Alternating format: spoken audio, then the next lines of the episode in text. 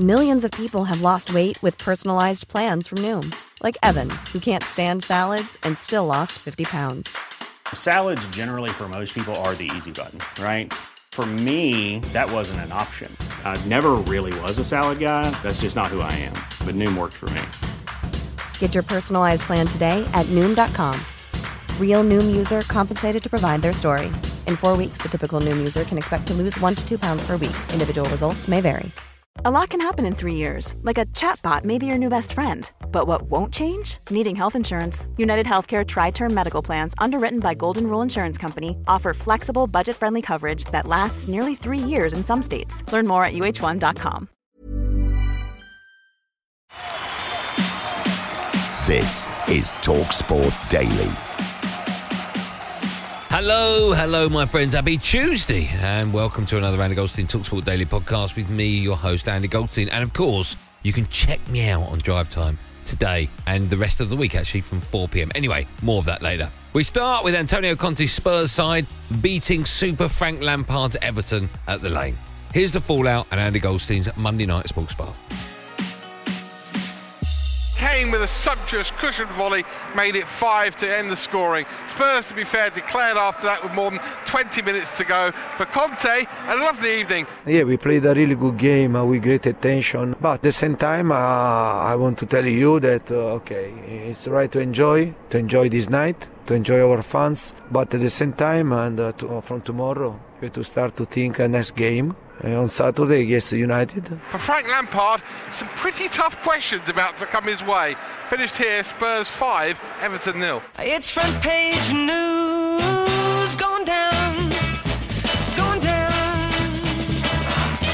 Don't come into this job most unless you're going to handle that. You know what I mean? If you look at the teams around us, there are not too many teams that are going and winning game after game. Newcastle have had a rally up. It took them a fair while to have a rally up under their new management, and that's the way this game goes. You look around, that's that's life. And if you're not big enough to take some stick from the outside, then don't get into management. That's my advice. Worst performance I've seen from an Everton team in my life.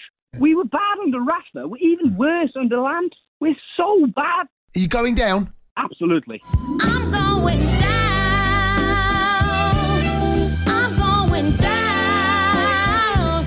In a situation where you are fighting for your life. Where Benitez? Hey, you can't get more experience than that. He done it at Newcastle. I know, but why would you bring in someone with less experience? Because they're building for with the future. no I- experience. I think I think what they're doing that with Frank. I think there is definitely an eye, half an eye, on getting relegated. Oh, no, there's no way Everton are thinking that. Well, yeah, but, but no way. But to give no him, way. But to give him that length of time, they have to because Frank's managed in the Championship. I've supported Everton now for, oh, I'd say about 37 years, and I honestly think this is the worst I've felt. We've had some low times since I've supported them. I didn't expect anything from tonight's game. I really didn't. Mm. But I think that after that showing, I think that we are going to go down. Now on to the FA Cup, and Liverpool, of course, will play Nottingham Forest in the FA Cup quarter-finals. Goldstein, you liar! Well, if you don't believe me, here's your proof.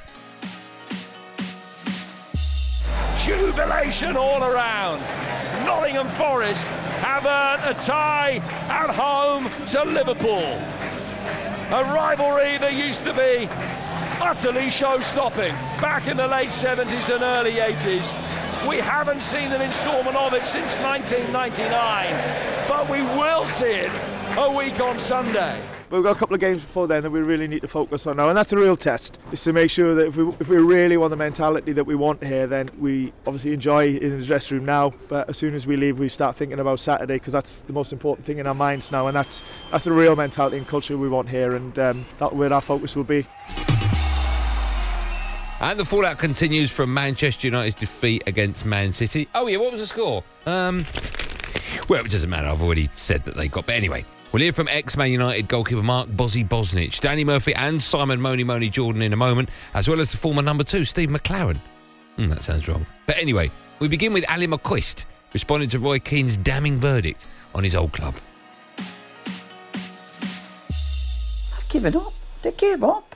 No excuses. I understand how much he personally would have been hurting watching that level of performance because he's right. Your team can get beaten, but there are ways to lose games of football, and that was not one of them. That looked as though they did throw the towel in. It really did. I was watching it and thinking myself, dear me, there was no level of commitment just to, you know, stop City playing. I know they ran riot. I couldn't believe the stats for the last, the last 15 minutes, it was over 90% possession of the ball.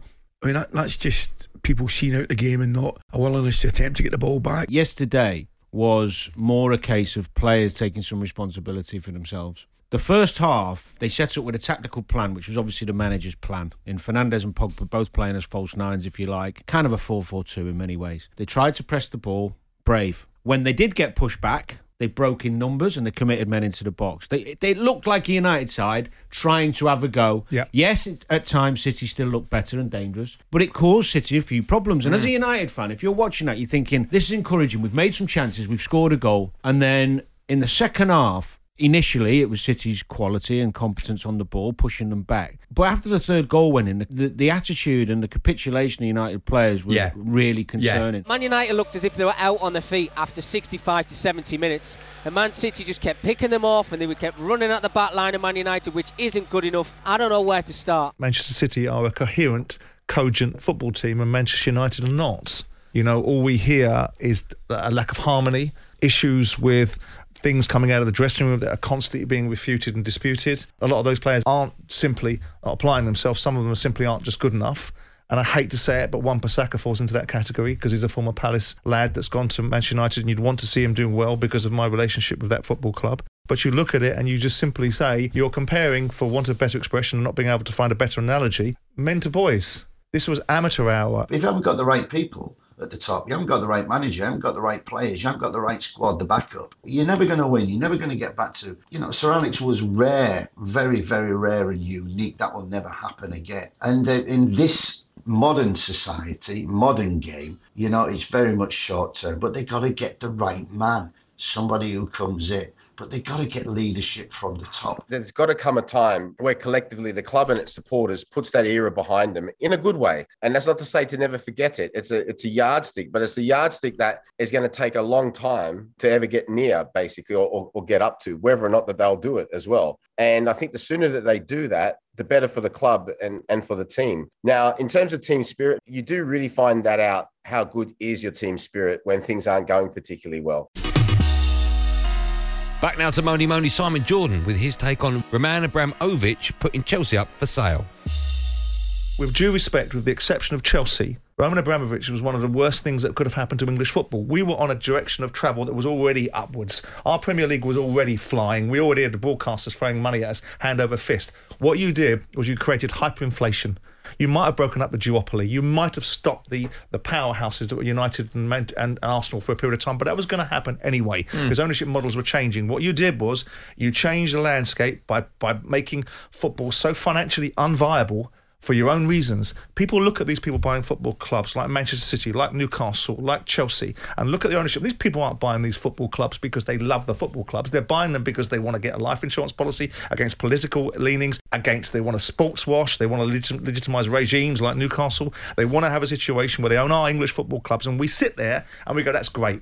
And the main beneficiaries of it are agents and players. And what have we got now? A generation of players that have no character, no backbone, no substance, get paid far too much money. The immorality of football comes up for question. And I think it's a tragedy. I think it's a reality. And the lack of governance behind the game gives it people like this the, the facility to be able to do this. Abramovich's legacy is what? For Chelsea, fabulous. For football in this country, I think it's awful. Now, if Arsenal finish in the top four this season, would that be an achievement? Not sure. Well, let's head over to the breakfast show and hear Laura Woods and Jamie O'Hara have a big old Barney about it.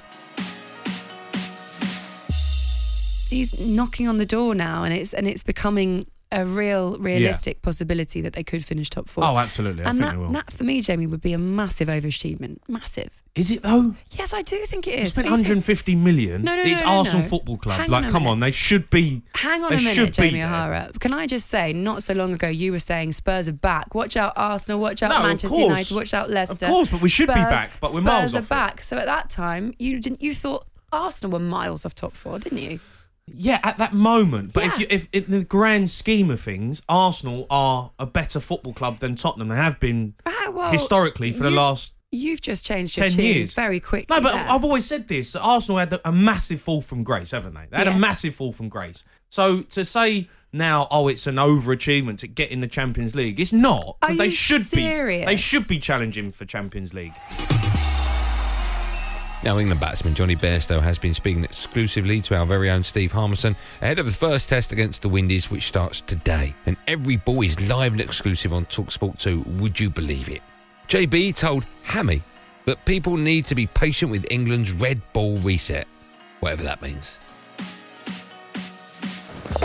It's a sweep from Bairstow. It's a hundred from Bairstow. It's a moment to savour from Bairstow. We've also got to understand that it's not just going to happen overnight. These these things are not just going to uh, magically fall into place and, and everything. It's going to take a lot of hard work. Like you mentioned, it's going to take some guidance from coaches, uh, whoever comes in, and a vision as well. Uh, and, and whoever it is that does step into those shoes, uh, I'm sure will have their own vision and, and will look to put their own mark on this red ball side.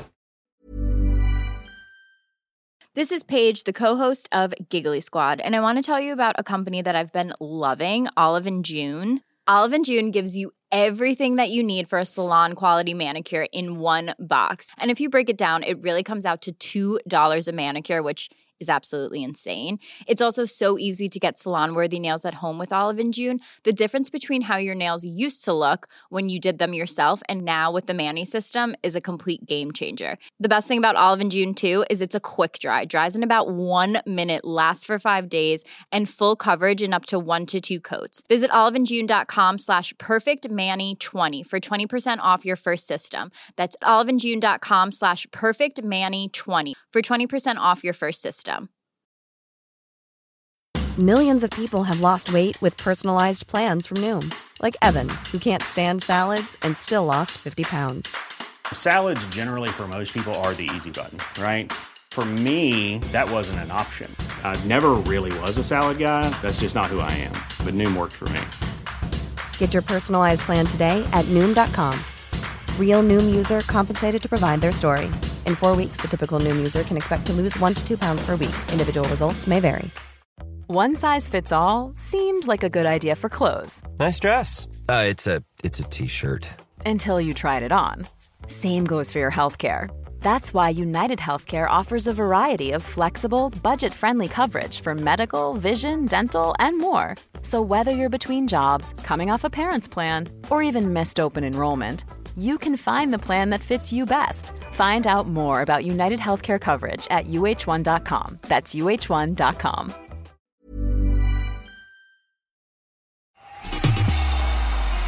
Now, today is International Women's Day, a global day to celebrate the achievements of women and to remind us that we need to continue to challenge gender bias and inequality. Laura Woods has been sharing how we can hashtag break the bias. Here, Laura talks about using social media.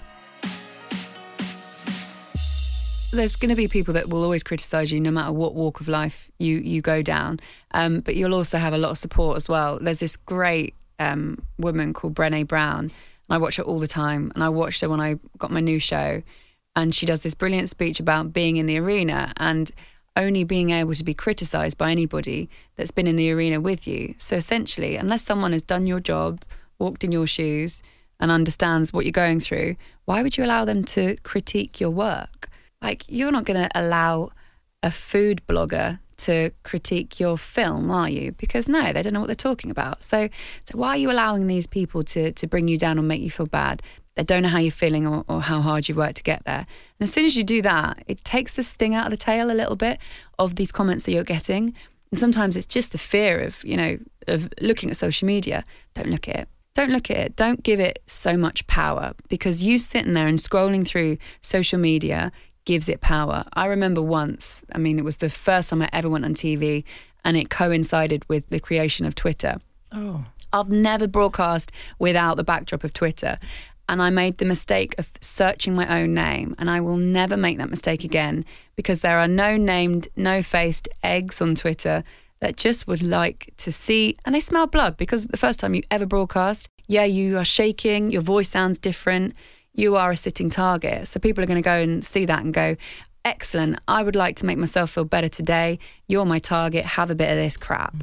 And you reading that almost allows them or justifies what they've written because you are letting them in. You're you're giving them what they want, which is a reaction.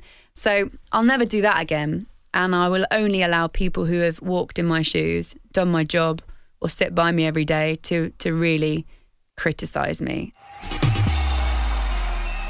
And that was our very own Laura Woods talking about this year's message around International Women's Day, which is hashtag break the bias. The full conversation is available right here on the Talksport Daily podcast. Now, on to the Liverpool manager, Jurgen Klippity Klopp, ahead of their game with Inter Milan tonight. Kloppy was asked about title rivals Man City and Pep Guardiola Guardiola's comments that the Reds are the strongest team he's ever faced. I can't give that back, huh? Easily. I, I, can, I could say City is the toughest opponent I ever had, but I have to, I should not forget, I faced him already at Bayern, so I cannot say that it was much easier. It's just a different situation. No, uh, I, I know what he means. We, we push each other on insane levels. We pushed each other on insane levels in the last few years. The amount of points both teams collected, okay, we didn't cope with it last year for obvious reasons, but in the other years we were really around. And how I said, I don't think City would get the amount of points they will get this year if we wouldn't be around. And the other way around is pretty much the same. It's it's good, but a lot of games to play. So we will see where we end up.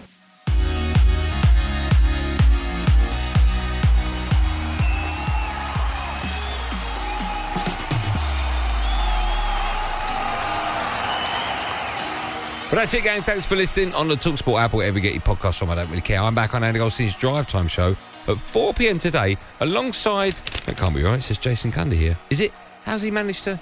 Oh, is he? He's still got the pictures of the. Okay. Yeah, alongside the fun boy, Jason Cundy. Straight after us from 7 p.m., it's kickoff around the grounds with Adrian Durham and all the goals as they go in. There will, of course, be another on the Andy Goldstein Talksport Daily podcast at first in the morning, so do what you got to do to get it. Until then, thanks for listening. Have a lovely day, and above all, be safe, everyone. Be safe. That was a podcast from Talk Sport.